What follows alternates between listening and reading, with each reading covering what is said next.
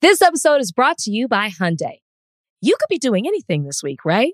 You've got work, errands, friends, and a whole lot of fun in between. That's why the 2024 Hyundai Santa Fe is the capable SUV that's built for your life. With premium interiors, available wireless charging, and room for your whole cargo and crew.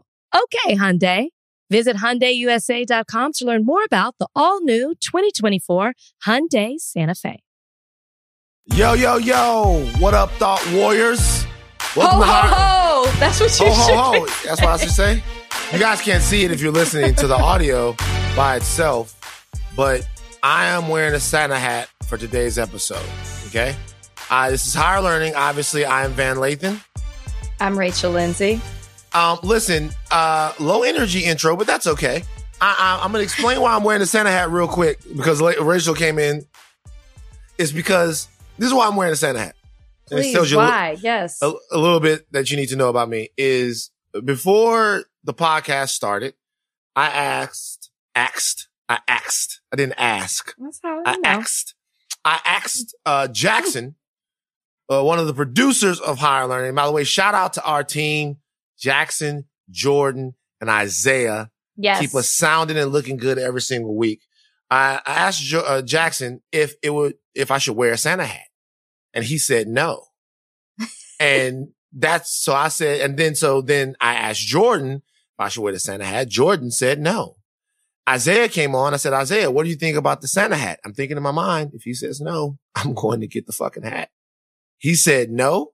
And I went and got the hat and I feel better from having defied all of them. but why, the Van? Why? Why are we wearing a Santa hat? That's what people really want to know. Well, I'm wearing a Santa hat, okay, because I want to feel festive. Uh, Oh. Santa hats make me feel good. It makes me, it harkens back to my childhood. And you know what? Also, how about this? I'm wearing a Santa hat because I, as a child, dreamed of the day where I too could do shit and not have anyone tell me anything about it. My dad used to say, close the refrigerator door. You're air conditioning the whole neighborhood. That statement is stupid. That makes no sense. You just wanted it closed because you wanted it closed. Well, now it's my house and I wear a damn Santa hat. Uh, well, go ahead and open the to. refrigerator then. I- I Uh, Just might- do I it might. all. I might, I might do whatever I want to do. You're wearing a hat too. What, like you're I'm wearing a not scarf? wearing a half a hat. I'm wearing a scarf on my head. Why? I'm wearing a scarf because I'm in the middle of a process. Okay. I took out my braids, my box braids, Okay. and uh, I'm getting them redone tomorrow. So, as we like to say, our scalp needs to breathe. So, right now, it is being conditioned with coconut oil. And after this, Jamaican castor oil. Jamaican castor. And what does that do to the hair? Like, like give some people some cultural information. It gives like, what does it, it, do? it gives you so when I have my braids in for six weeks, I can't comb them out. You know, I can't wash it the way I want to. I can't moisturize it. So this gives it the moisture and the treatment that it needs, the deep condition. You know, I'll put a little mask on as well, hair mask, put a shower cap on, sit for a Mm. while, then I'll wash it out. Mm. So then my hair is all ready for a new set of braids. Sounds relaxing. Is it soothing? No, it's work. It is not relaxing because I got to mm-hmm. comb through the hair, you know, detangle it. Just imagine not washing or combing your hair for six weeks. It gets tangled. That's All y'all's hair up. lesson for the day. I have lesson. Brian help me cut my hair out. Oh, Brian, huh? You Yeah, better Brian. learn. You better Talk learn. about- Brian helps you cut the hair. Yeah. You got to be a For part of the journey. Yes. So, I mean, does he ask ever ask like inappropriate questions? Like when he's like, what would be an through your hair? inappropriate question? Because he asked questions. Cause like if he's combing through your hair and he's like, yo, why is the comb stuck? He's I never said get that. it. I can't get it out of this. What are these little things? These little circly things? What do you call these things? Wait a minute. Like, Wait like minute. why? Cause I know that kitchen back there. If you Would you like to see my kitchen? It's I know that I know the kitchen back there. The, the kitchen got to be on fire back there. If you haven't Let them know what it. the kitchen is because not all of our listeners understand that. Okay, so the kitchen is the back of the, the the back of the hair and the back of the head right there. That's the kitchen. That's the part when my sister used to be getting her process done. My mom would be back there getting that kitchen. That's when the eyes well up and the water comes in. Yeah, they do. That kitchen. So you have that. Uh, last thing I'll say about the hair, you have that wrap on around your head. So when you have that wrap on, do you ever do stuff like go to the mirror and recite lines from the color purple? Cause like it's got a whole Celie, Shug Avery type of, no? You know, okay, well, Really, Van? inappropriate. I'm just saying, you know, you really? look like a, Who? Oh, I'm. Shug. Am I Shug? Am I Celie? Who am be I? It'd be Celie. You know, like that. That's a triumphant. Th- you know, people say that use it as a diss, but think about it. Celie, that was a triumphant character, right? She got. At the by the end, she didn't start out. Now she did not start out that way. I'm surprised you saw the color purple. Okay, Uh, So- here we go. All right. Oh wow. Um, a lot of stuff to get to on today's episode. We normally do not uh, start these episodes in the world of sports, but we kind of have to this week. Yeah. Uh, this, uh, a a lot of controversy this week surrounding two very, very prominent athletes. Uh, one more prominent for what he does on the field, one athlete who's more prominent for what they do away from the arena of sports. Um, just to run you guys back through this really quickly, DeSean Jackson, who has uh, is a former Pro Bowl NFL wide receiver, posted something to his Instagram earlier this week, uh, which were quotes from Adolf Hitler. Hmm. Now it turns out that these quotes that DeSean posted, which are were attributed to Hitler, uh, are things that Hitler did not even say, but right. the gist of these quotes uh, was something along the lines of black people are the original Jews. And if they ever find out who they are, that they'll take down the fake Jews and a bunch of mumbo jumbo in that regard. Uh, DeSean Jackson posted Hitler quotes. So let's make sure that we digest that. DeSean Jackson posted Hitler quotes on his Instagram. Yes, it said Hitler said. Hitler said, yikes. Yeah. Um, and the reaction was very swift. The reaction came in obviously from all different areas of social media and of course, you know, regular people, the intelligentsia, whatever. Uh, DeSean Jackson then apologized and there were calls to cut him from his current team, which is the Philadelphia Eagles.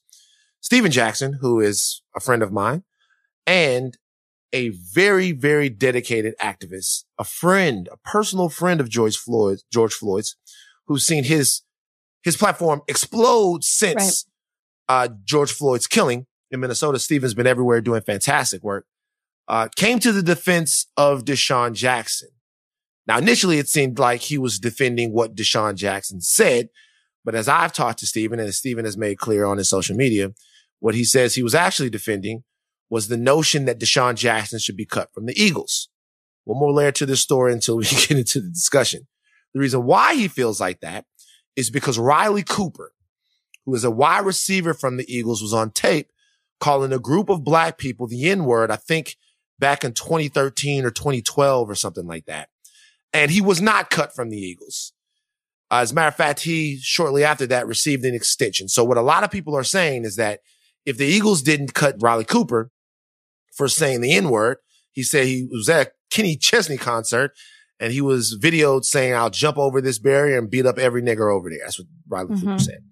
If he wasn't cut for that, why would DeSean Jackson be cut for this?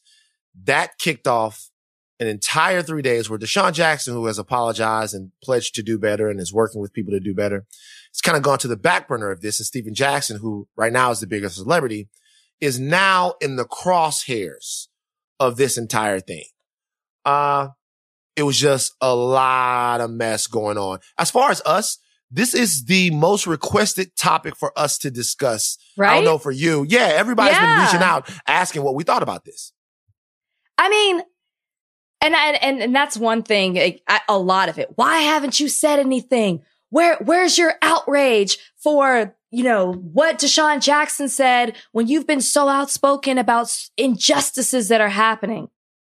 And I'm like, first of all, I reserve my opinions for the podcast for the most part. Don't really tweet that much. Don't really get that opinionated on my social media. The podcast is an outlet for me to do that. But I am so tired of people wanting me to or equate my outrage for one wrongdoing to the entire Black Lives Matter movement.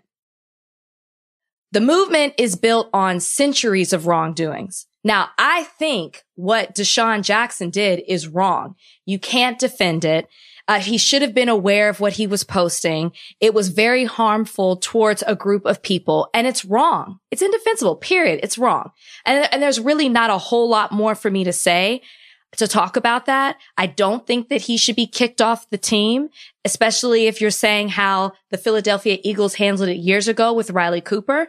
I think that you have to have the same type, dish out the same type of judgment or punishment that you did for another player with the same player. Like it shouldn't be unequal. But I just think I get frustrated when people want me to have the same outrage for every single wrongdoing that's done or expect me to comment on every single wrongdoing and speak out against it. I think it's wrong.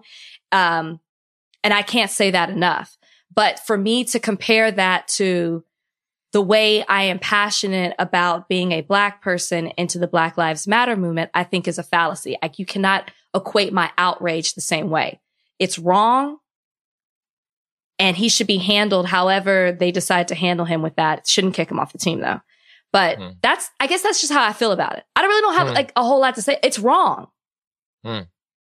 Yeah, no, I get it. Uh, so, so Jack's case is a different case. I think that in terms of, uh, of Stephen Jackson, you see Jack was coming to the defense of DeSean Jackson. He says, so there was a point where Stephen Jackson said that he felt like DeSean, and I interviewed Jack about this, uh, for an interview that may or may not be coming out, depending on whether or not the company that I interviewed him for has any balls or not. But, uh, he says when he said, he said the next day that a lot of what DeSean Jackson was saying was truth. Now, what Stephen Jackson says is that he wasn't talking about the Instagram that DeSean Jackson put up. He had a private conversation with DeSean Jackson when DeSean called him and said, listen, Jack, they're trying to cut me from the team. I need some help. They didn't cut Riley Cooper, blah, blah, blah. Stephen Jackson says he was saying that that is true. That double oh. standard is true. He was saying that he was talking about that and not about DeSean Jackson. Now, if, if I'm Stephen Jackson, and Jack is my friend, you have to understand why people weren't able to understand what you meant when they weren't on the yeah. phone with you and DeSean Jackson. No one would understand that. No one would get that, right? But once again, I don't think that Jack is an anti-Semite. And I definitely don't think that there's anything in him that agrees with Adolf Hitler. Now, I'm going to say something right now. Pure evil, Adolf Hitler. Six million Jews, six million others. Right. Okay. Not to mention the around half a million lives lost to American soldiers that had to go over and then save the world from Hitler and the Axis powers. Not to mention the legacy of white supremacy and anti-Semitism that has sort of infected the earth in the form of Nazism after Hitler. There's only a couple of guys that have reached Hitler's level of evil. So there's no, there's, there's in, in no way you got to be fucking nuts to put anything on your, on your Instagram that in any way is sympathetic or bigging up Adolf Hitler. You have got to be fucking crazy. And so having said that, DeSean Jackson needs to get educated. He needs to get educated on world history. He needs to get educated on anti-Semitism. He needs to get educated on how a lot of the, the microaggressions against Jews have led to the feeling that somebody needs to come along and kill all of them. So anytime any of these racist tropes about the Jews are repeated, like they got all the money or they got this or they got that, those are things that get blown up and then used as ammunition to actually kill people, not just in Germany, but in programs that things like that that have happened all over. Just the, uh, there are a million different things that have happened to Jews all over the world. There's no, if you know anything about world history, you know how, what a deadly disease anti-Semitism is. Now, here, here comes the but. Yeah. What's the but? So this is the but. The but is this. Stephen Jackson is going to talk with the rabbi later on. He's going to do the work. DeSean Jackson is going to do the work. They're going to do the work. Well, I don't know DeSean, but I know Jack is going to do the work because he's got a big platform. He was misunderstood, according to him. I believe that he was misunderstood. I know that he was misunderstood. He's going to do the work. So he's never misunderstood in that way ever again. But I'll tell you guys something. I want you guys to hear my voice. You don't fucking tell me when to talk. part of me asserting my freedom in this country as a black man is I have the freedom to get involved in or to not get involved in whatever it is I want. I said that what DeSean Jackson said was indefensible on Twitter. I'll say it here. But what I'll also say is get off of me. Okay. I, I'm not, there's no moral authority for anyone here in America to come tell me when I need to be engaged because it, what it makes it seem as if is that you're saying, oh, uh, like, like you're, you're doing it begrudgingly. Like you're in some way dragging me by my nuts to do something. I don't right. like that feeling. So if you want to come to me and have a conversation and ask me, Van, how do you feel about this? What do you think about this? What can we do about this? That's one thing. But demanding that I do something. Agreed. Not going to do it. Now, here's the thing. That's another reason why, Rachel, earlier on this podcast, I said, I don't need white people to speak up for me. I'm not demanding that anybody white speak up for me. I'm not demanding that anybody from outside of the culture speak up for me. If they want to, cool. If they don't, cool. Just don't get in my way. The reason being is I've had enough of asking and, and dragging people into this. I'm willing to go it alone because no one has helped black people. And when you start horse trading like that, this is what you get. I don't, I don't, I don't agree with that part.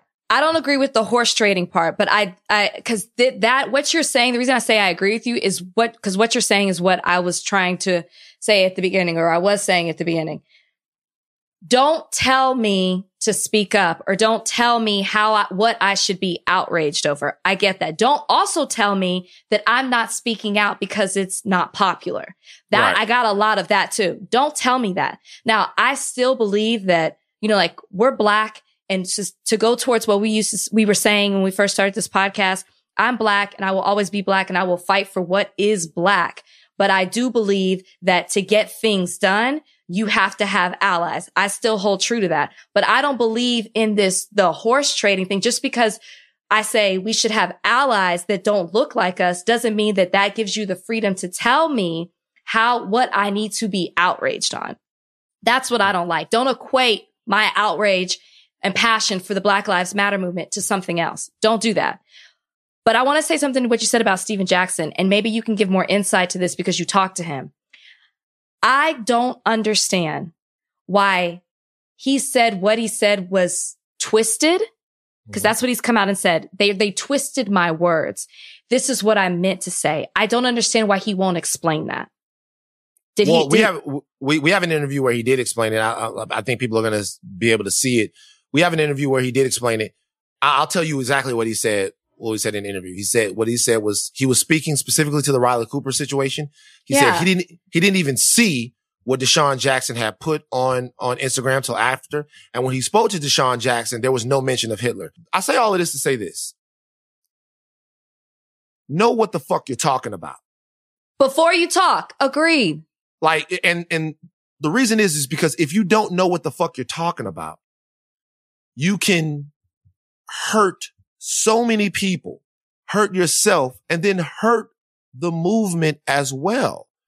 And I think that when I spoke to Jack, one thing that he said was he has to be a lot more, a lot clearer and a lot more intentional about what's coming out of his mouth, what he's represented. He's actually mad that people could think he's an anti-Semite, partly because he really, prior to this, didn't have much knowledge on what an anti-Semite really was or what anti-Semitism was or about this entire thing. And the crash course is coming so fast.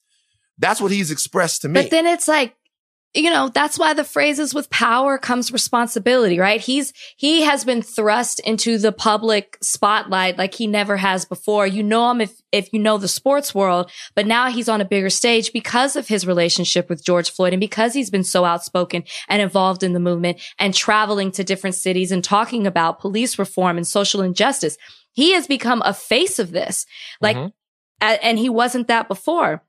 But I, I guess what I don't understand is I believe him when he was saying he was referencing the Riley Cooper incident, but why didn't he just say that from the beginning? I well, think that's he, what's harder for people to understand because people don't know him like that. You know, let's get out of his mind for a second because what Stephen Jackson has said and his way of defending him, that speaks for himself. That speaks for itself. That speaks for itself. What, what, because there was more than that. There was a conversation he had on Instagram live where some people were upset about some things that were said.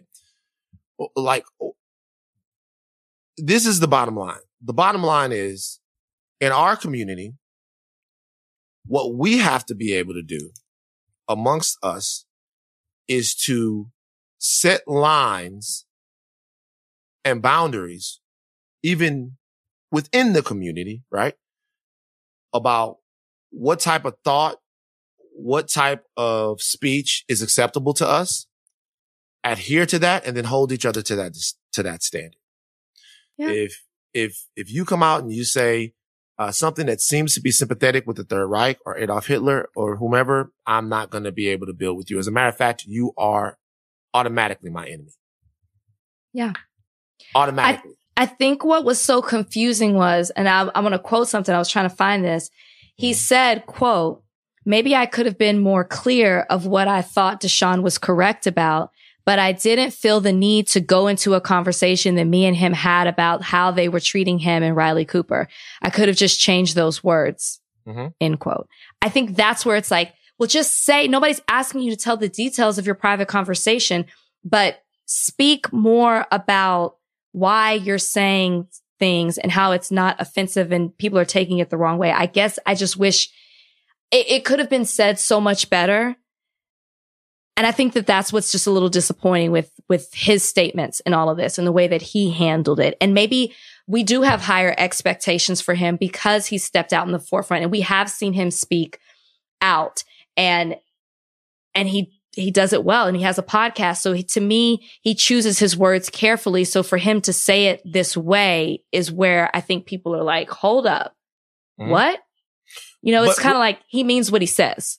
It, this isn't so much a defense as what it is me looking at this as objectively as I can. Yeah. If you like he he was speaking plainly. What he wasn't was what he wasn't doing was speaking intentionally. Mm-hmm. So he gets on there, he says, "Yo, DeSean got a point. DeSean got a point about this. DeSean got a point, and he's talking about what he spoke to DeSean Jackson about when the whole world is going, my nigga, are you saying DeSean Jackson right. has a point about Adolf Hitler shit? I'm like, whoa. Even I called him out. Like, I called him that night. I'm like, my God, y'all bugging. Like, for real? But so I think when I, I asked him during this interview, I, I asked him, I said, what have you learned? Mm-hmm. Cause that's the important question. What have you learned? And I think right. what he learned, um, was number one, that he's learned something that we should all learn, which that we all have a lot more learning to do. Mm-hmm. Um, and number two, he learned that, you know, with the platform that he has now, he will not be ignored. And he needs to be crystal clear on any of the ideas that are coming out of his mouth and out of his head, or else uh, people are going to demand answers. And he could do a lot more harm to all of the amazing progress that he's made uh, than he than he can do good. Um, and as far as DeSean Jackson, is concerned, you know, I want to see these brothers and I invite them, you know, um, we have the Museum of Tolerance here. Like, if you guys go to some of these places, you'll see that it was hot as hell in uh, Mississippi in 1812, where our ancestors were out there picking cotton. Hot as hell, ridiculously hot. But it was hot in those ovens too.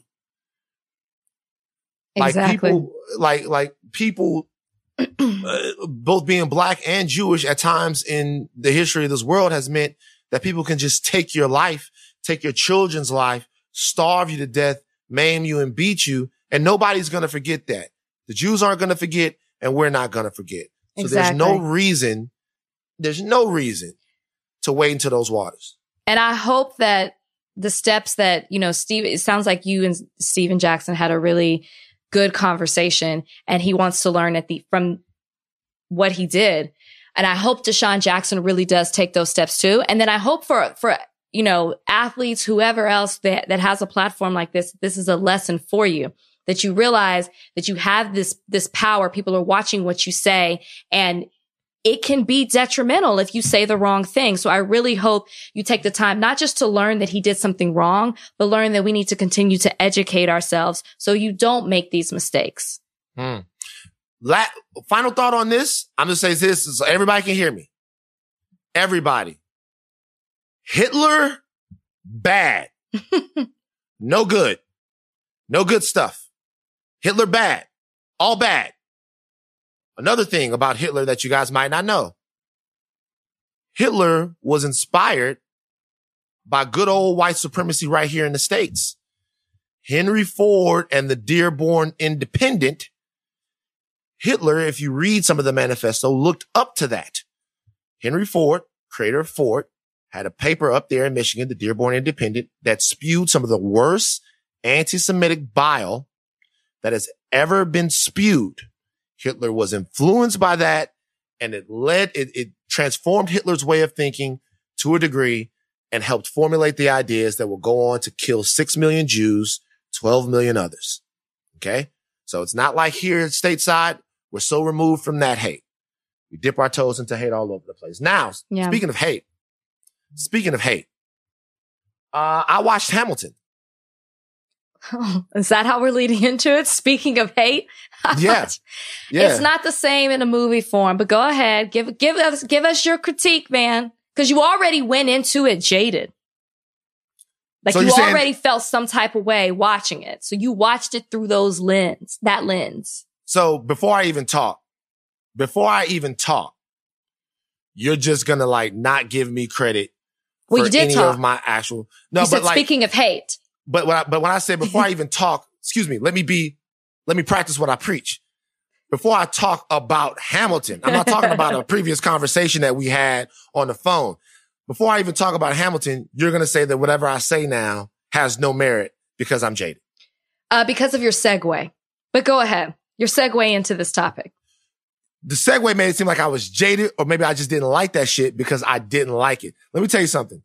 I'm not saying that Hamilton people that they're not great. They are great. I actually think that I like hip hop too much to be like a big fan of Hamilton. Cause you, know you didn't I mean? like the way they were rapping? no, it's like I remember back in the day, there was this Fruity Pebbles commercial, right? And the Fruity Pebbles commercial was like, oh, yo, yo, I'm Barney Rubble and I'm here to say I love Fruity Pebbles in a major way. and, and, and, like, when I watched that shit, I don't, I'm not like in my apartment, like, yo, this nigga Barney spitting. Oh my God, bro. We need to like Barney, like Barney Rubble got flow. And like, that was me, a really good Barney impression. I just want, I just uh, want like, you. That's, that's my guy. That's actually my favorite guy on the Flintstones. So to me, like when I'm watching Hamilton, it's like, yo, hi, I am Burr, chilling in the fur, doing my thing. Oh, we're gonna. I'm like, can I ask you a question? Is that how you think I would rap? well, I know that you like that type of rap. And I because know that I like now Hamilton. Because you like Hamilton. I'm I'm not, by the way, I can't rap. They all do it better than I do. But what I'm saying is that like I was trying to come away with like uh because I asked some people, I was like, yo, what's the best song from Hamilton? And people told me it was Aaron Burr, sir.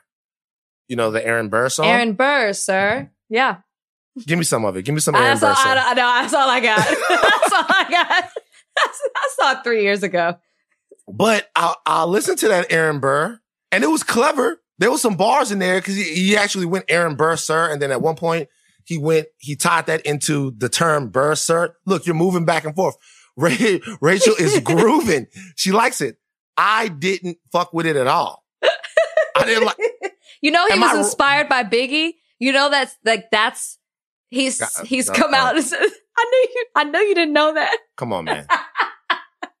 Can we? He let- said that that was part of like he.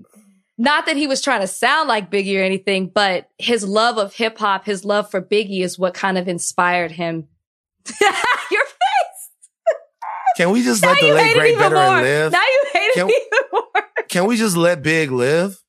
I, seriously, question though, like how? Why is Hamilton? Why like I just, I, and I promise you, Thought Warriors, we won't talk about Hamilton anymore after this. Yeah, Because yeah. I know a lot of you guys love Hamilton. What I'm saying is, explain to me. I really want to know because I even talked to Bill. Shout out to Bill Simmons.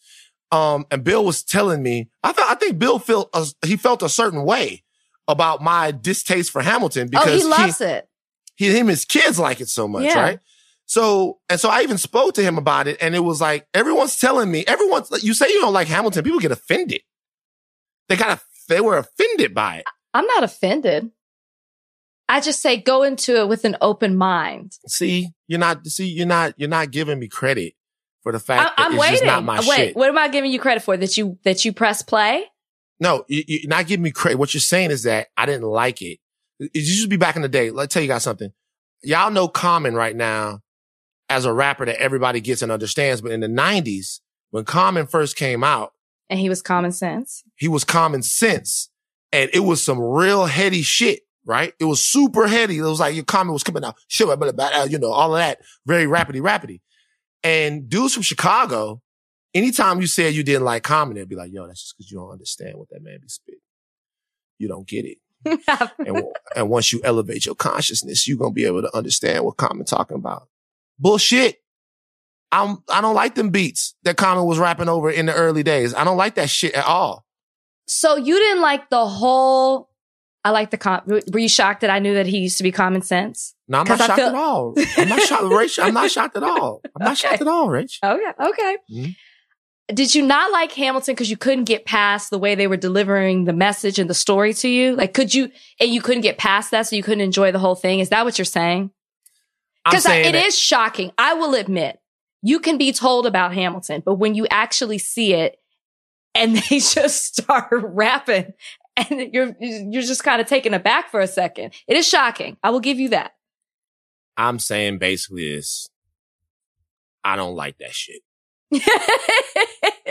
That uh, Okay. basically. so I that- was that- right in my assumption. Okay. Ba- basically, I don't like that shit. I I, I love Rent. I think Rent, like I am. I 'Cause like they all didn't of that stuff. Do they But- wait? Is there a rap in Rent? There's a, there's a little rap in There's a little bit Just of a little rap, bit. yeah. It's just a little bit of rap in Rent. So I like Rent.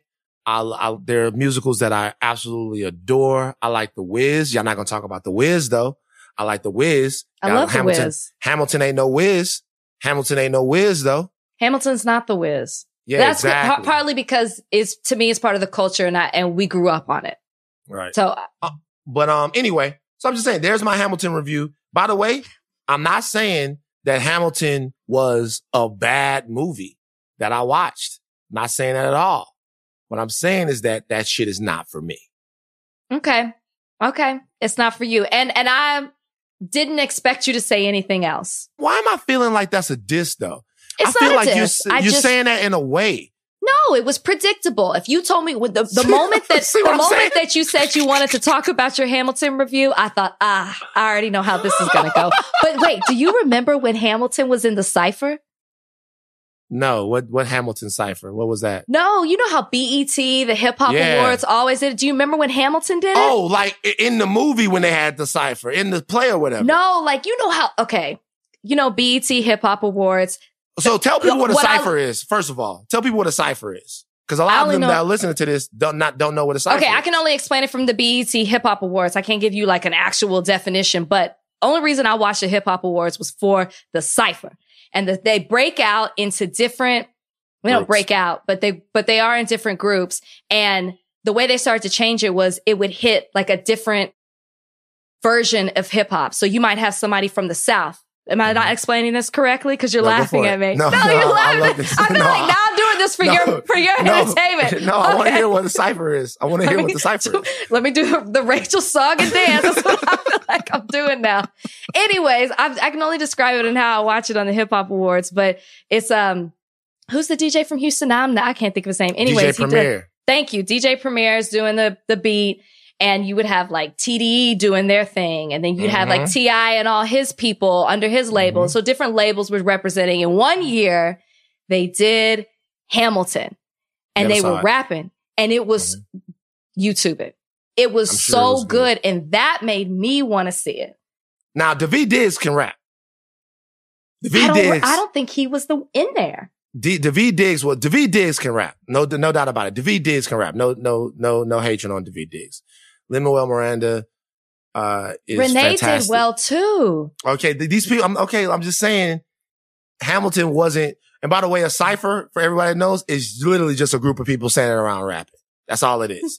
and then on the BET Awards, they do different ciphers from different areas. They'll do like a West Coast cipher, East Coast cipher, Chicago cipher. Yes. Oh, good music That's what I cipher. Boom. said. Same thing. Same thing. It's just a group of people standing around rapping. I was listening to how Rachel was going to describe it.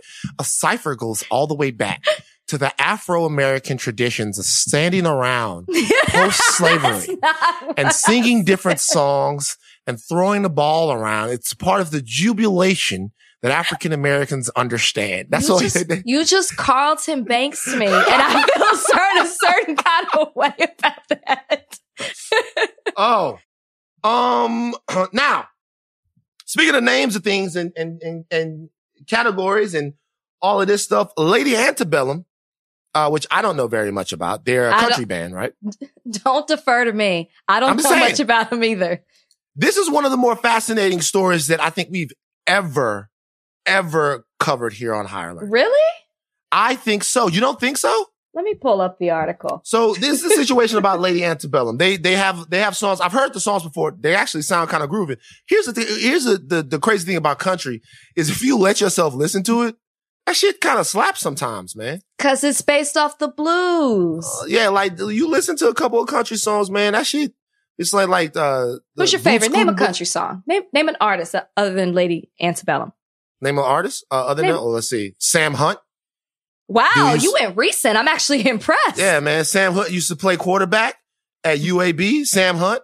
I like Sam Hunt. Uh, what's the one that goes, uh, uh, body like a back road? Who sings that? Wow, you know more than me, Van. I'm I don't saying, know. like some of those I don't songs, know. I don't know that song. some of them songs, they slap a little bit. We- Back to Garth Brooks, calling Baton Rouge. We played that at the LSU game. Garth Brooks, yes.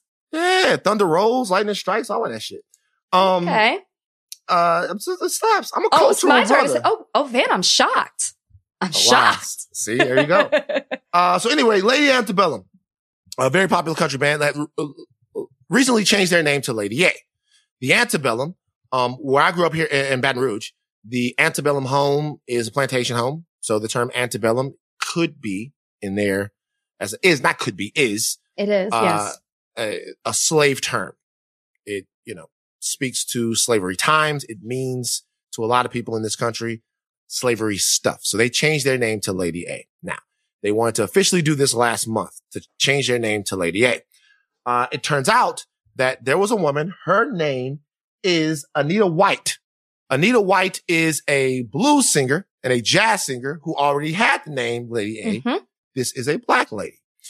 Um, so there you go. They're officially trying to change their name to Lady A. There already is a Lady A. Apparently, there seemed like there was some movement happening between Anita White and Lady Antebellum for them to figure something out.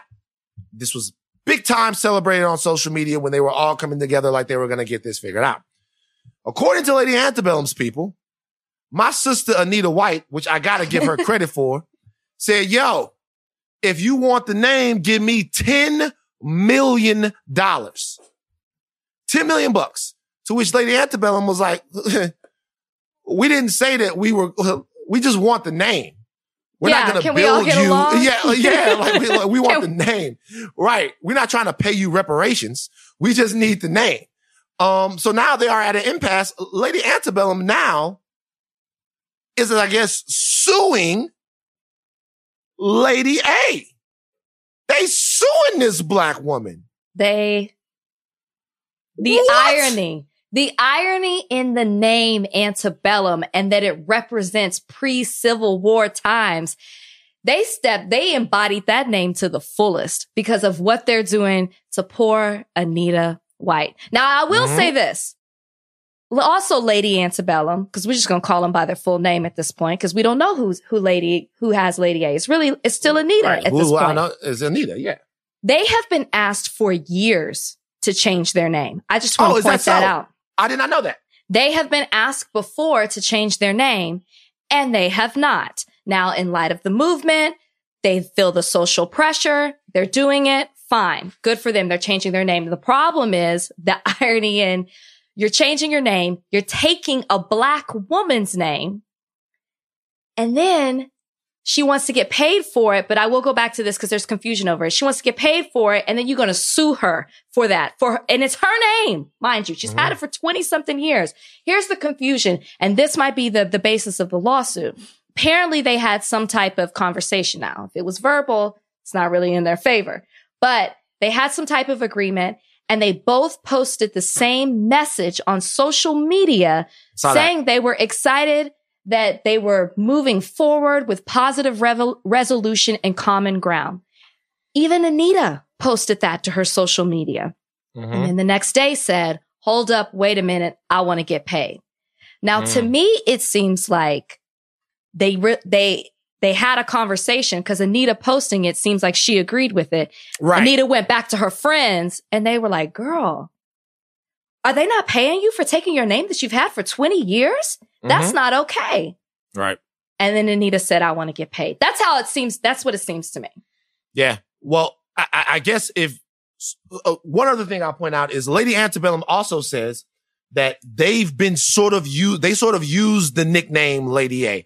As part nah. of their lawsuit, they say that they uh, applied to register Lady A, the name Lady A, for videos, performances, um, uh, merchandise back in 2010, and they got no opposition, including from Anita White. So they said that they tried to register Lady A because it's a nickname that they've used before, and mm-hmm. they got mm-hmm. no opposition. Um, I don't know if they were able to successfully get that, or if if they uh if they were able to successfully get that, or if they were never able to get it. It seems like if they were able to get some kind of trademark or register then, that they wouldn't have a problem getting it now. But I'm not sure what's going on. Well, as far as that's concerned, it depends what they filed the trademark for. So they filed mm-hmm. three trademarks back in back 10 years ago in 2010. They tried to file a fourth one recently, mm. last month. So right. those first three trademarks probably were using the Lady A in a different form, okay, not cool. to use it as a band name. So that's right. where the confusion is going to come. And if she can prove that people will confuse her Lady A with them, she's going to win this case. One of the really? first, one of the first IP, one of the first IP cases that you learn in law school is an Uncle Luke song using the pretty woman. Yeah. It's like one of the mm. first cases. Now, granted, I had a black mm. teacher, so maybe that's why it was our first one. Yeah. But it's one of the first, this, is this is like a popular issue when it comes to artistry. So I mean, so you, so in your expert legal expertise, expert legal expertise, you think that Lady Antebellum is probably going to lose this case. It depends what those other three trademarks are for. What I would, and I'm not, and I am not an IP attorney, but the mm-hmm. fact that they filed a fourth trademark last month makes it seem like Lady A did not cover who they are and represent them. They were using Lady A in a different aspect. Now, Anita White has not filed a trademark for the name, the use of the name Lady A. So she's going to have a harder time showing that she's been using this name over the last mm. 20 years, but she still might be able to because they want to use it in the same way. Hmm. Here's the thing. Lady Antebellum needs to be insanely careful here. They're, okay. they already messed up, man. I, I know, but they really need to play this one right. The reason being is because this is sort of a conundrum of living in America as a black person. Someone tr- who says they're trying to help you ends up directly taking from you. So because Lady Antebellum wants to change their name to do what they feel like is the right thing, an actual black woman has to suffer. That is precisely what we're moving away from. It's very antebellum. It's very antebellum. Like she has to suffer. They have to file a lawsuit against her to make, so one black person has to suffer for the rest of the black people to feel better about something. That even, that in and of itself is what we're moving away from. We're moving away from Colin Kaepernick having to lose his whole career to start something. We're moving away from Medgar Evers having to lose their life or black people having to get shot by the cops so we can address these things. We're moving away from the individual black person have to lose so that everybody else can win. And I know that that seems like I went deep with that, but the reality is, I don't want to see this sister get sued. But so how do can they not see that? it. I don't know. What's the point of you changing your name, right? You're changing your name because of what it represents, even though you've been asked for a long time to change that name. It represents a time before the Civil War, before slaves were free Mhm. people. And now you are using the system to go against a black woman. And Mm. all because you're changing your name to fight it looking like you're a part of a racist time. It's the, the irony in it. It's just, it's, they've, they've got to stop. They must be stopped. By the way, I'll tell you something. They must be stopped. We must stop Lady They must be Antebellum. stopped. They must be stopped. By the way, I'll tell you something. Something that I like is what I wish is that I could have been a fly on the wall for the conversation of how Lady A came up with the $10 million number. Like the friend, the conversation with the friend that you say happened. Cause she went back. She was probably talking to her girls like, yo, I had a conversation I with tell them. you. They are so cool. They they seem like they are so cool. Like, girl, you know how many records they done sold? They done sold 10 million records in the US. You ask them for a dollar a record. That I'm- makes sense. Girl, we can go to uh, Anguilla. We can go to the Tom Joyner cruise. I can We hear can the go conversation. to, we, we, you know how many places, with things we can do? We done. You don't even have to tour no more. You know what I mean? You get one of the wigs like Beyonce wear and, and like the minute she came back and she deserves that. If she's going to give her name up to this big, huge man, Thank give her the you. $10 million, man. I say 20. I wouldn't have given it up. That's just me. I would have just been stubborn and said, I'm keeping my name, pick something else, be Lady Ant. But How much money would it take for somebody to buy the name Rachel Lindsay from you? it's priceless. You wouldn't sell Rachel Lindsay. Why would I do? Why would I want somebody else walking around being me? I'm ask- li- listen, I'm asking you, like right now, No, I I'm would sure- not sure sell my name. I would not To- sell. There's no. 50 million. So that's that's your number. No, I'm asking you, 50 million for Rachel No, I don't want to sell my name. 100 million. Mm-mm. 100 million. 200 Mm-mm. million dollars. No, there is no number.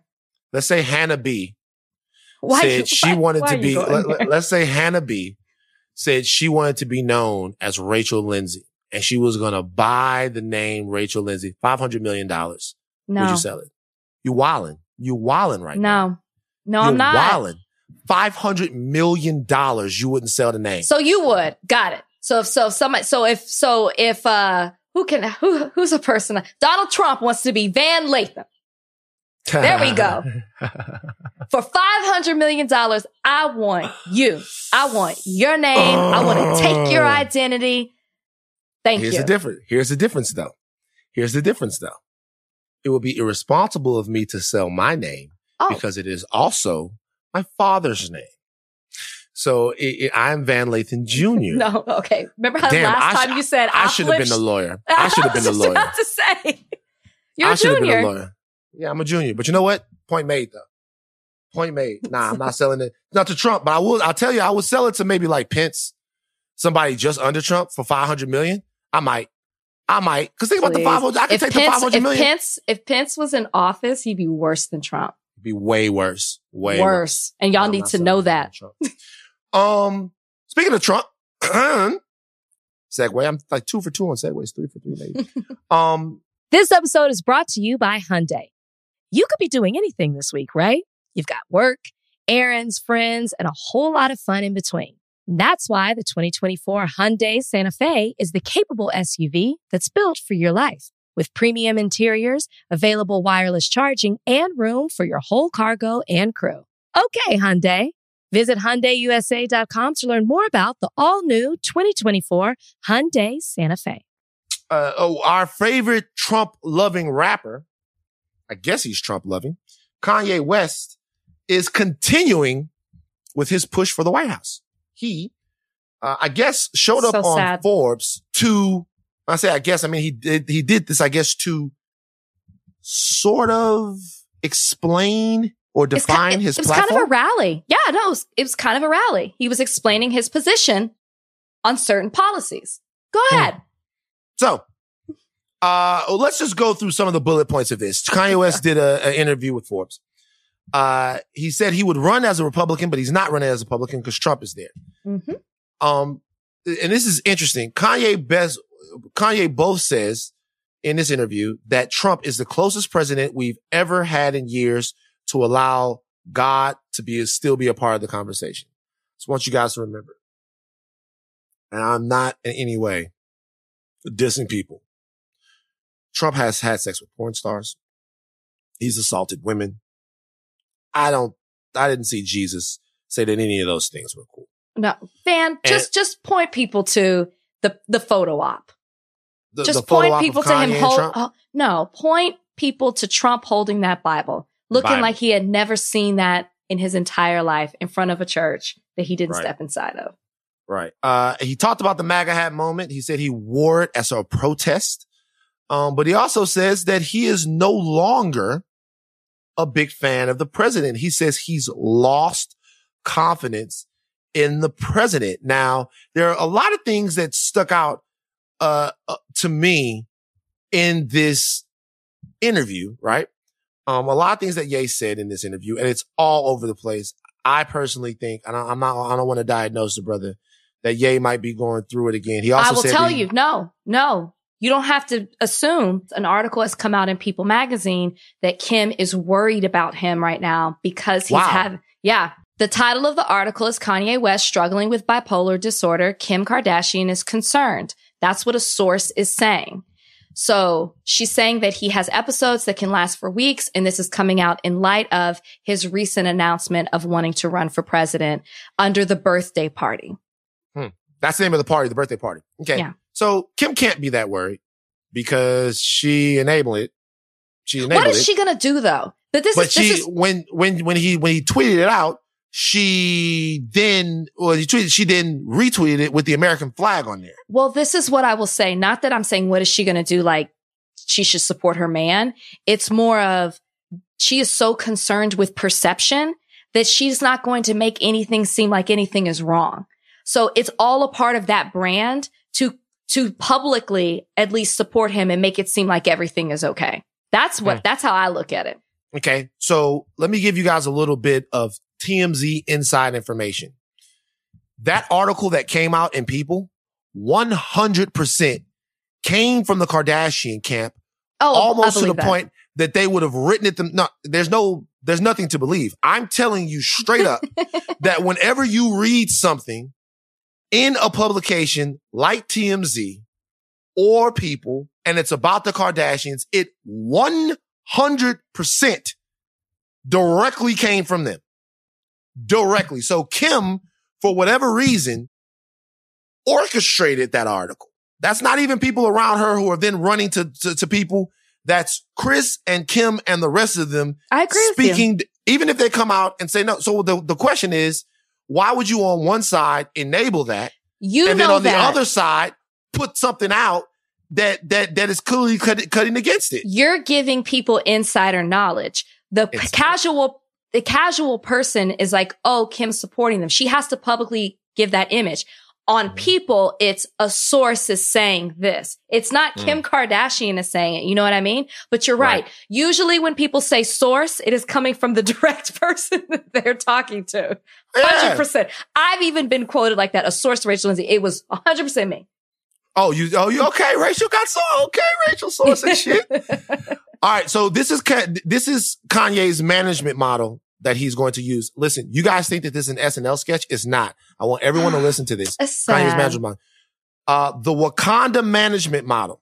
Wakanda is the fictional yet fucking amazing country that exists in Black Panther, uh, the Marvel movie that did over a billion dollars. Might be up to two now. Um, that's what he says. A lot of Africans, this is Kanye West's words.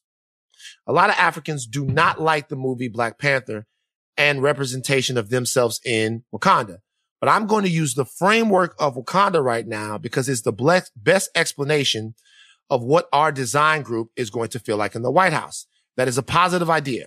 You got Kanye West, one of the most powerful humans. I'm not saying the most powerful because you got a lot of alien level superpowers and it's only collectively that we can set it free. Don't the fuck that means. Let's get back to Wakanda. Like in the movie Wakanda, where the king went to visit that lead scientist to have the shoes wrapped around her shoes. Just the amount of innovation that can happen, the amount of innovation in medicine, like Big Pharma, we are going to work, innovate. This is not going to be some Nipsey Hussle being murdered. They're doing a documentary. We have so many su- soldiers that die for our freedom, our freedom of information, that there's a cure for AIDS out there. It's going to be a mix of big pharma and holistic. This, that, this makes me sad. Yeah, it's very, it's, it's upsetting when you read it like that. Yeah. I mean, it's, I, I didn't even, I mean, I looked over this article and I saw that quote, but I guess I skimmed over it and I'm hearing you say the whole thing. And it's actually sad at this point. You know, we talked about Kanye last week. And at that point, he had not given these type of details and you, it was erratic, I guess, for we've, well, we've seen him announce before that he wanted to run for president. So it wasn't necessarily a surprise, but nobody really took it seriously because of what he's going to have to do to get on ballots in certain states. And most of the big states have passed. Sure. But then for him to have this interview, four hours of rambling is how it was described with Forbes and talking off the wall about so many different subjects. It's alarming, Van. Like, and that, like now it's not, like, oh, that's Kanye. Like he's just doing this for attention. Oh, that's Kanye, you know, uh, trying to take the black vote away. No, like this is Kanye erratic, erratic behavior. And it's, it's, it's sad. It's sad now. I, I, I you know, I, I, I get that. And you're right. And I feel that I, as I was reading that, it, it seemed like the rantings and ravings of somebody who, you know, maybe might need a little tighten up, need somebody to kind of get them some help or maybe focus a little bit. Is there a possibility that all of this is performative though? That for his new we, album? Not even, not even for a new album. I mean, maybe for the new album, but more so just that we, there's always stages in which, which this thing with Ye goes, right? It always, it starts with, is Ye serious? Right? Then it starts with, is Ye, then it goes to, is Ye dangerous? Yeah. Right. And it ends up in, is Ye okay? And we do this every couple of years whenever something like this happens. Is he serious? Is he dangerous? Is he okay? And it seems like it, it seems like he's never serious, maybe a little dangerous, but at the end of it always seems to be okay. So isn't it us that need to turn the page now? A little bit. It is, when does this become old hat? I'm, I'm asking for myself as well because yeah. it's another thing. Obviously with my career, I'm going to be linked to Kanye West forever. Right. So mm-hmm. it forever, but yeah, d- d- is it, is it on us to stop falling for this now? But are we, but is he okay? Because if the cycle is repeating, is this, is he really okay? Or are they just masking his behavior? I don't know. I don't, I don't know. I don't, I, I, it's, but this is sad to me. I mean, just to hear him talk about, they ask about foreign policy. I don't know anything about that. I got to research it. They ask about taxes. Don't know anything about that. Haven't done the research on it. It's just, but the Wakanda thing got me. That I said, you're basing real life off of a fictional movie, hmm. a fake world, a fake country. It's, it's really sad, man. Alien level super, what did he say? Alien, Alien level, level super. Yeah. That's not the most dangerous thing he said though. You know what the most dangerous thing he said was? The most dangerous thing in there what? is easy. It's easy. It's so many of our children that are being vaccinated and paralyzed. That's not true. So when they say we're going to fix COVID with a vaccine, I'm extremely cautious. That's the mark of the beast. They want to put chips inside of us. They want to do all kinds of things to make it to where we can't cross the gates of heaven. I'm sorry when I say they, the humans that have the devil inside of them. And the sad thing is that the saddest thing is that we all won't make it to heaven. There'll be some of us that do not make it. Next question. We're in the middle of a very deadly pandemic. And at some point in that pandemic, there is going to be a vaccine or a breakthrough in technology that is going to help find, help us to find our way out of that pandemic that part of it, the vaccination part of it will be one of the least new things ever to happen in the history of this pandemic, right? The vaccine part of it is what normally happens to figure out a disease. Now, there are some diseases that don't have vaccines, right? Some mm-hmm. that you're unlucky enough to get that all you can do is treat them. But what we are hoping is that COVID is not one of those diseases. Right. No one is going to vouch for the 100% safety of a vaccine. But what we are saying is that if you get in your car and use a, sa- uh, a safety belt, or if you eat food from a grocery store, all of these things have scientific components in which keep you safe. To on its face dismiss a vaccine because of some weird, wacky, far out conspiracy theory that you might have is wild. Yeah. Yeah. And it's I mean, very dangerous. It is dangerous, but there were a lot of things he said that were wrong. I mean, he even goes into the George Floyd case and he talks about the, the cop that was black and it was his first day on the job. That's not true. That was not his first day on the job. Mm. And he get, and he basically excuses his behavior as in, what would you do on your first day of the job? You know, would you, mm. would you allow another black, you'd allow another black man to be killed too? It's just all, it's, it's all wrong from the, from the moment he said birthday party to ending it with his slogan's going to be Kanye West. Yes. Hmm. It's Hope all bad. gets what he needs, man. Hope he gets what he needs. Now, uh, go back a little bit. Speaking of Black Lives Matter, things like that, Christian Cooper, uh, a lot of people don't remember the Christian Cooper, Amy Cooper situation because as upset as we were about the Christian Cooper, Amy Cooper thing, right. uh, there have been things that have happened that have just dwarfed that in terms of intensity and impact since it happened. But just to refresh your memory, Amy Cooper was a woman who was hanging around in the Ramble there in Central Park. The Ramble is an area in Central Park where a lot of people like to go bird watch.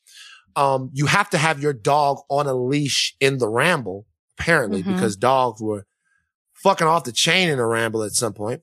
Amy Cooper didn't have her dog on a leash. Christian Cooper was a black man walking through there bird watching and he called her on it put your dog on a leash. She freaked out. He taped her. She on the tape was going insane saying that an African American man is threatening me. Uh, the video went viral. Amy Cooper, uh, suffered the consequences of really putting Christian Cooper's life in danger. Thank you. Um, by the tone of her voice and the way that she was acting. Now, Amy Cooper lost her job. They took the dog, eventually get the dog back, I think. Yes, they did. Um, what, what has happened now is that the DA, uh, is investigating this up there in New York. Christian Cooper has decided he is not going to be a part of pressing charges against Amy Cooper. He said he feels like uh, because she's lost her lost her job, have been uh, a public pariah, that she has suffered enough. He says she's already paid a steep price he said he doesn't care if the DA brings charges against her, but he will not be a part of that charge being brought. Well, if the DA brings charges against her, you're going to be subpoenaed to testify. So mm-hmm. unless you just want to ignore a court order and be held in contempt, you're going to have to go and appear. Um, I'm shocked that that is his reaction because I am. Because if it were me, I would use every criminal and civil punishment I could against old Amy without, without any type of regret. And the reason being is because you put my life in jeopardy and my life is priceless. Because if the police had shown up and he, let's say he didn't have that video and they had believed her, who knows what could have happened to him? To me, that will always be ingrained in my mind if I were him. It is very mm. compassionate of him that he says she suffered because she's lost her job and she's been put on front street and the world knows who she is and she has a nickname and all of that stuff. But for her to be charged criminally is what he's saying is taking it too far. No, it is not. Mm. It ain't taking it too far. The woman did something wrong and she should be punished. Would Amy show you this same compassion? Mm. No, she already hasn't because she, all you asked was to put your, her dog on a leash and she called the cops on you and fabricated an entire story. I just don't believe that he should be this. I, he's being way too nice. I go, go ahead. Cause you said you're shocked. Are you going to disagree with me? No, I'm, I thought you would have, I thought you would see it the other way. Why? I don't know. I thought you, I, I, thought you'd see it the other way. I, to me, I, I, don't like this virtue disease that seems to afflict black, black America. Exactly. The reality, the, the reality is that a crime was committed against you. Yes. Uh, I'll put you like this. Christian Cooper doesn't have any control over what social media does to Amy Cooper. He doesn't. He doesn't have any control over whether or not she loses her job. He doesn't have any control over whether or not she loses her dog. None of those things are things that he can control. The one thing that actually happened to him was a crime. And in my opinion, he should seek, if for no other reason than as a deterrent, to have that crime um, prosecuted to the full extent of the law. That's his part of it. His part of it is not to cancel. He can't, he can't control anybody canceling her. That's not on him. The part of it that he's involved with is the actual criminal part because a crime was committed against him.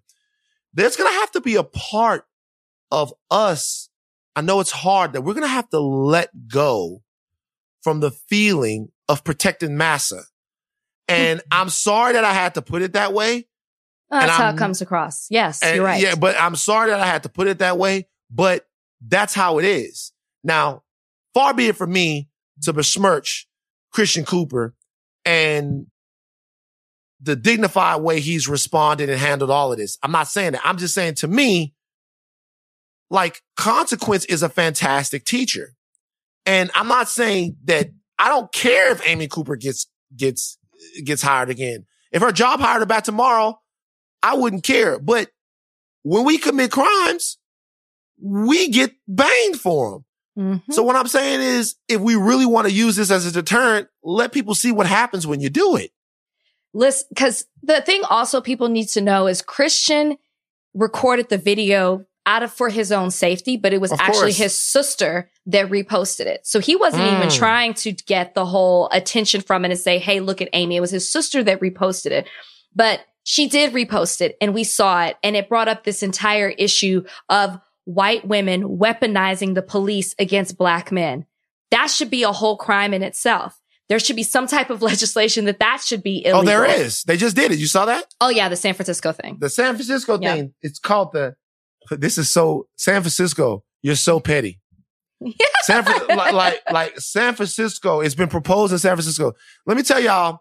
I, I like like, like, let me tell y'all, let me tell y'all how petty San Francisco is. I love the petty in San Francisco. San Francisco has posed the caution against racial exploitative non-emergencies. That is the Karen That's the city of San Francisco. They have a black mayor. Black mayor. they petty up there. The Karen Act. I, I, I tell you what, it was probably some drinks flowing when they came up with that. Yo, what if we called that shit the Karen Act? Right. And the next day they was like, fuck it, let's do it. I love that. You, oh, they so mad. That's a, like a, there's a Karen support meeting somewhere where they just upset. Um, so twist the name Karen. So the ordinance is similar to a, a bill introduced here in California by Assemblyman Rob, uh, excuse me, a, a, different part of California by an assemblyman named Rob Bonta. It's using 911 for, as a tool for prejudice against marginalized communities, uh, is making that unjust, wrong, and illegal, something that, uh, Bonta had said earlier. Uh, and they're trying to protect Californians from being the targets of hate, um, and prevent the weaponization of our law enforcement against communities of color. That is what this seeks to do. It's the Karen Act. Karen Act. All it's right, beautiful so thing. Are. I think it is a beautiful thing. So that that's out there right now. We'll see how far that goes. By the way, there is going to be some pushback about that. Like there, there, there's somebody's going to get there. There. Karens are going to be upset. Karens are already out here on social media saying that calling somebody a white woman a Karen is the equivalent to saying the N word. Like that's how they're. No. Do you think that the term Karen is wrong, that it's that it's wrong to call a white woman a Karen, do you feel like that's a racial slur? I do not think it's a racial slur. Interesting. There are women named Karen. What are we supposed to do? Stop, cha- get them to change their names? My manager's named Karen. She's very upset about it. She's very upset about white? the whole thing. I have two managers. One is Aronde Garrett. Shout out to Aronde. Black before you start. He wanted, he wanted everybody like, to know. like, like, he wanted uh, everybody to know. He got black uh, on his team. Uh, black, black. I was going to clown you though. Start, before y'all even start, black. Okay. Uh, my other manager is Karen Kinney. and she is incredibly close to me. I love Karen, but now she is a Karen. Karen, like Karen, whenever Karen, whenever me and her disagree about something now, I always like, don't go Karen on me, Karen. She hates it. It's so yeah, she's funny. You're you're part of the problem. But was Becky a racist term? No. no, so- so that, that- that- but that was something different though.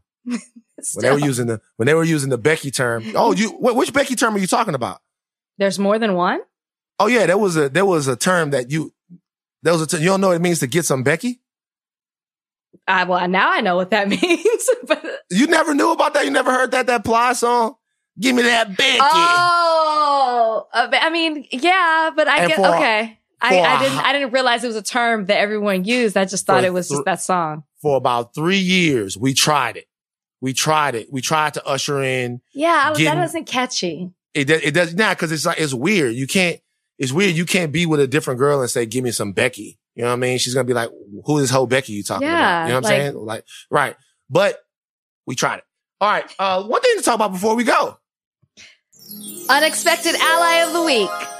Wrong. I- Wrong. It's not unexpected ally of the week. I do have an unexpected ally of the week though. Do you have one? Not really. Not really. I have one. The uh, I'm not even gonna say his name. The NASCAR guy, the white boy that tweeted in favor of uh uh Bubba Wallace. What was his Oh. name? Tyler something. He's my unexpected ally of the week. But I gotta say something. Uh he's insignificant based upon where we're gonna end the show with what the week of shows right okay, now. Okay, then mine's um um Claudia Conway. Oh, Claudia Conway. That's even a better one. Yeah. I see two weeks in a row you swacked me on an unexpected ally of the week. Shout out to Claudia Conway. That's good. well, I'm just trying to give myself some credit before you start speaking. No, I want to talk about this. This is funny. So I watched the video. It was very sweet. So- oh, please, y'all watch the YouTube of this so you can see Van's face. Rachel and Atman Bryan uh, sat down with Emmanuel Acho Yep. and PK Subban and Lindsey Vonn. Shout out to Lindsey Vonn. Um, and for conversations, uh, was it uncomfortable conversations with a black man? Yes, it's a series that he's doing. And it's a very popular series. He uh It's- he had is. Matt McConaughey on there, Mm-hmm. and they got all uncomfortable. Now, do you know him from Texas, Emmanuel? Yes, we went to Texas together. Went to Texas together. He played football, right? Mm-hmm. Yeah. Okay. Cool. So you guys had a talk, a talk, and I don't know if you guys know who PK Subban is, but he is a black NHL player. Lindsey Vonn is a white skier. Okay. Olympic skier. Olympic Mhm. skier. Very, very popular Olympic skier. And obviously it was you and Bryan. So the talk was all about, and then there's you and Bryan. uh, all the talk was all about interracial relationships. Wow. So two things went off in my head when I saw this. Number one, I know why you one, came to we LA can now. pull from social media. Okay, well, pull it from pull it from social media. Right. Wow. Like this this was and by the way, these thoughts were my initial thoughts when I saw this was a 15 minute talk that you guys had. It was 15 minutes, not long enough. His initial thought on social media was, yo, Big Rach. Big Rach is on an after school special about swirling. Because it, was like a it was I like a very died. special. Do you remember those episodes of Growing Pains where it was like it would come on Thursday? You'd see the the advertisers like you don't want to miss tonight's episode of Growing I Pains. died. It- it's going to be a very special episode. And you know, it was about them using cocaine or some shit like that. When you guys were sitting down, there was all this like fucking like soft, dramatic music playing in the background. Y'all in this all white background and That's everybody's, setup. everybody's bearing their feelings about interracial relationships.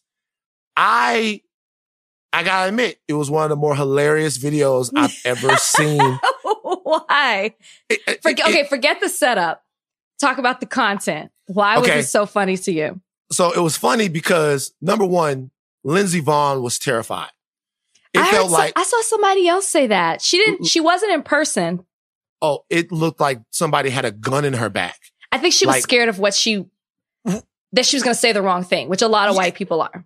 Yeah, she was terrified of it. And She a room like full of black people. a room full of black people, and it seemed, it seemed like she was sitting there like, uh, I got whatever you would say. She would be like, of course, I feel the same way. um, and it just, the conversation was just kind of like, the conversation was like, this- I know, seriously, like, no, like, okay, like Lindsey, cause, cause you said something, somebody said something about, uh, whether or not, um, Lindsey feels like black women are going to hate her because she said that. And I said, well, yeah. I was that black woman. And and, and then and then and right away she was like, "Oh, well, maybe you're right to think that. Uh, maybe we should start a, a, book club together or something like this, where I can learn every single week."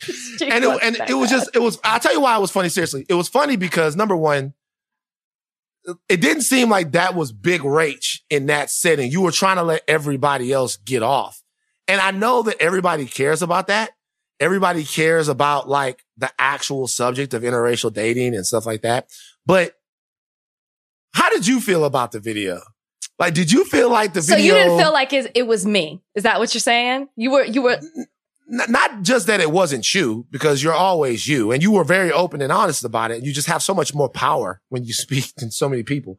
But that, like, that's kind of how you would expect. If I was going to write that scene for like Nickelodeon, like that's the scene I would I would have wrote. It didn't seem like it was getting to the. Now it was seem like it didn't seem like it was getting to the bottom of nothing. Okay. So this is how I feel. It's, it's Emmanuel's show. And I'll tell you what I, what I said to you when we weren't on the, the podcast. It is not for black people. Maybe that is the att- intention, but from what I have seen from it and when I talk to other black people, they don't watch it. They don't like it. They don't get it. and and I and I'm not saying that against and I'm not saying that against Emmanuel because I adore him but but the original concept of all of this the original concept was it was supposed to be why are you laughing so hard? I can't even say it.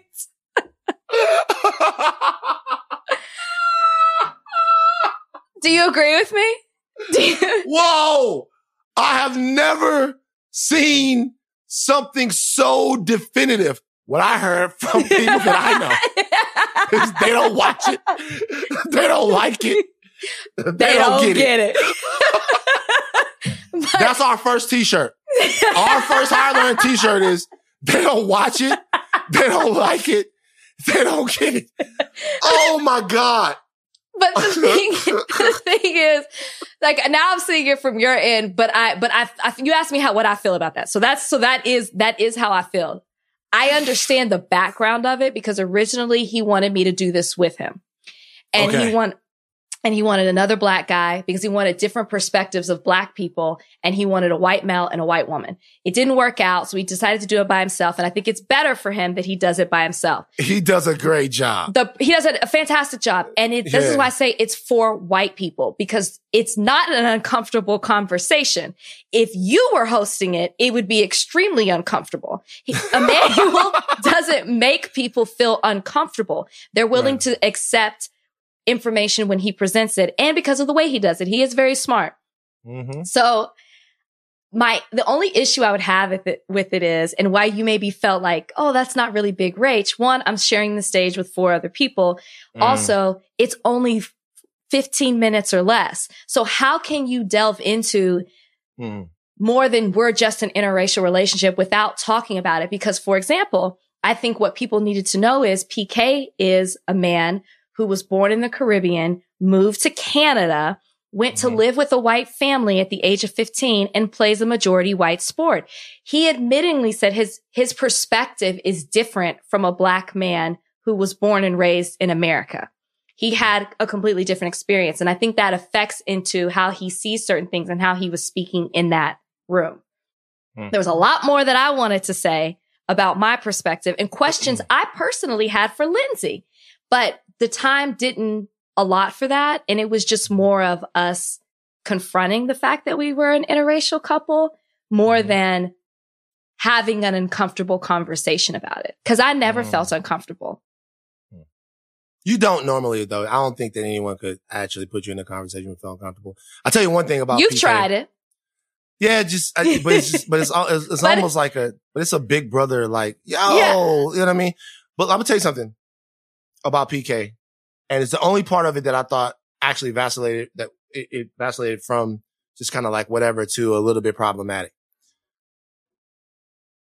Just, but I'm not saying kick PK Subban in the nuts. Please, guys, don't. But what I'm saying is this is when PK Subban says that like black women or when it's intimated that black women that have a problem with prominent black men marrying white women or being with white women, when he says that's ignorance, that's unfair to sisters. That's unfair to black women. Okay. Now, if you're in an interracial relationship, that doesn't feel right. That feels wrong. They feel ignorant, but they're not.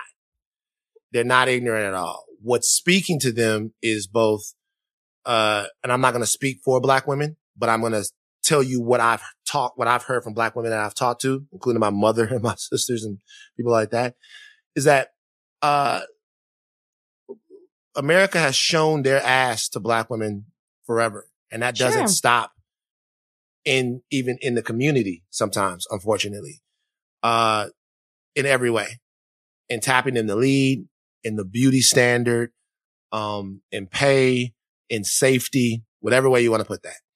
And so sometimes from sisters I've talked to, what they really want to see is, uh, black men come along and be actively part of what makes them whole. You know, give them that sense of security and I can lean on you and, and I'm here for you. And I think that you're beautiful and I think you're capable of leadership and they want to see the community lift them up and build them up. And in the union, the marriage inside of a community is the, the marriage is the foundation of the community. It's what makes the community like the family that you build.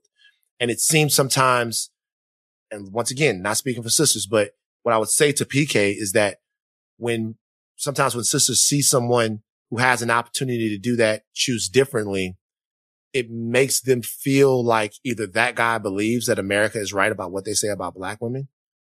Or, or well, my mom said that. She's like, it's a, it's a reaffirmation. I'll just tell you what she said. It's a reaffirmation that as soon as black men can jump over a hurdle and get past us that they will, that they'll leave us behind, that there's something wrong with us. Now, I'm I not speaking the same for, thing. I'm not speaking for sisters that feel like they don't fucking care because there's a lot of them that don't. And I know that you said that. So for PK, don't call my sisters ignorant. okay. Like, yeah, I know, I, I, I know, I, I, know that's, I know that's not what he was doing, but if it feel, if it feels unfair, dog, that's because it is.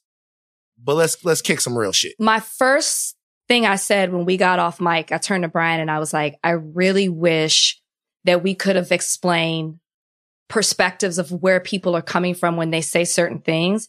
Because what I don't want people to say is, oh, which a lot of non-blacks will do. Oh, PK's a black man. He said this. That's what all black men think. Mm. That's how they mm. think. And I think you need to understand his upbringing and what his, you know, experience has been to understand why he said the things that he said. I wish I could have gone into more of everything that your mom said. That was me. Mm. And that's, I'm, and I'm like, if my exes saw me, they would be like, Rachel, what, Rachel's married a man that's not black? Cause I mm. was very much so that. And partly it was because a lot of black men would tell me they don't date black women. Mm. And so when I would see them then date outside of their race, it was because we weren't good enough. That's how I felt. And then I would assume anytime I saw a black man with a non-black woman that that's they oh they don't think black women are good enough for them and that's right. not the case you know right. just like you know people see me with bryan and they automatically think they know exactly who i am and you right. don't right so and it's you just know, you know people ways. people fall in love but actually part of that i blame on you though is because in college you just said you were hanging around the football players and if you hang around the Did football ever, players, wait, wait, wait, wait, you wait. just said you said a second ago. You said he's hang around Emmanuel Acho in college, so that meant he was hanging around the football friend. players. And he, we actually were in college. Well, my boyfriend was a football player. Boom, hanging around the football players. And and by the way, the football players are different because sorry, white ladies, but this is true. On both sides, you ever see like a, a like an offensive lineman, his like senior year when they go to him at the draft? What does he have around him? A white chick and a little baby they get them hooks in early. they like, like they get them hooks in early, early, early. You hear them you like you you hear them girls talking about. I think Tyrone's gonna go first round. Okay, Like me and Mustafa really have a great relation. So well, that is different. Now, if you start talking about maybe some bus drivers and some shit like that, you're to see a lot of brothers with sisters. But of that, uh, of that, of that ilk, those guys are targets. Oh, I'm saying. All right. Before They- I no, 100 percent targets. Now that those guys are those guys I are saw it. targets. I watched it right. They're for four years. All right. Woo. Will we get canceled after this episode? Um, uh, that's enough thought warriors. I have some information that tells me that Monday's show is going to be spectacular. Who said I that? Got, I got some information, or Tuesday show, should I say? I got some information prior to this podcast that tells me something big is happening tomorrow. And that something is going to dominate this weekend. It's a story that we talked about, Ooh. uh, like a podcast ago. Maybe, yeah, I think it was last podcast. Um, and it's finally going to come to a head tomorrow. And so this entire weekend, and you guys will probably just be getting it as our podcast comes out, or maybe it'll be a little bit later. So just be on so top listen, of that. listen to us first, and Listen then pay to us to that. first. Listen to us. Pay attention to that. And then Monday, we're going to clean all of the Malibu opera up on Monday. All I can't wait. I am Van Lathan. I'm Rachel Lindsay. All right. Peace out, Thought wars. Take your thin caps off.